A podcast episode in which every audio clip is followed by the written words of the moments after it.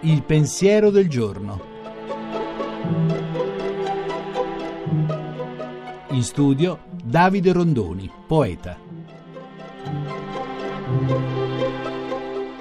Nel mondo ci sono molte divisioni, ma una abbastanza chiara è la divisione tra quelli che desiderano e quelli che pretendono.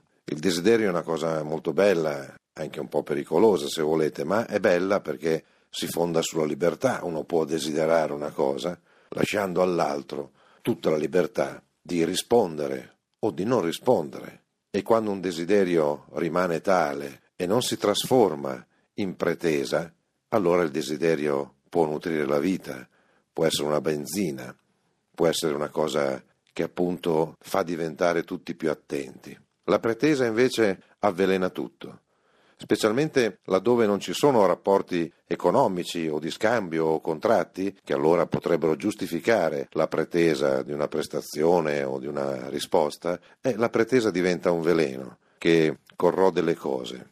Si pretende dagli altri invece che attendere, invece che desiderare. E questa pretesa è questo metallo che ci scende nelle vene e a volte ci irrigidisce nei rapporti con le persone. Desideriamo, non pretendiamo.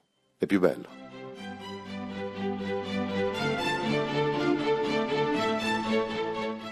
La trasmissione si può riascoltare e scaricare in podcast dal sito pensierodelgiorno.rai.it.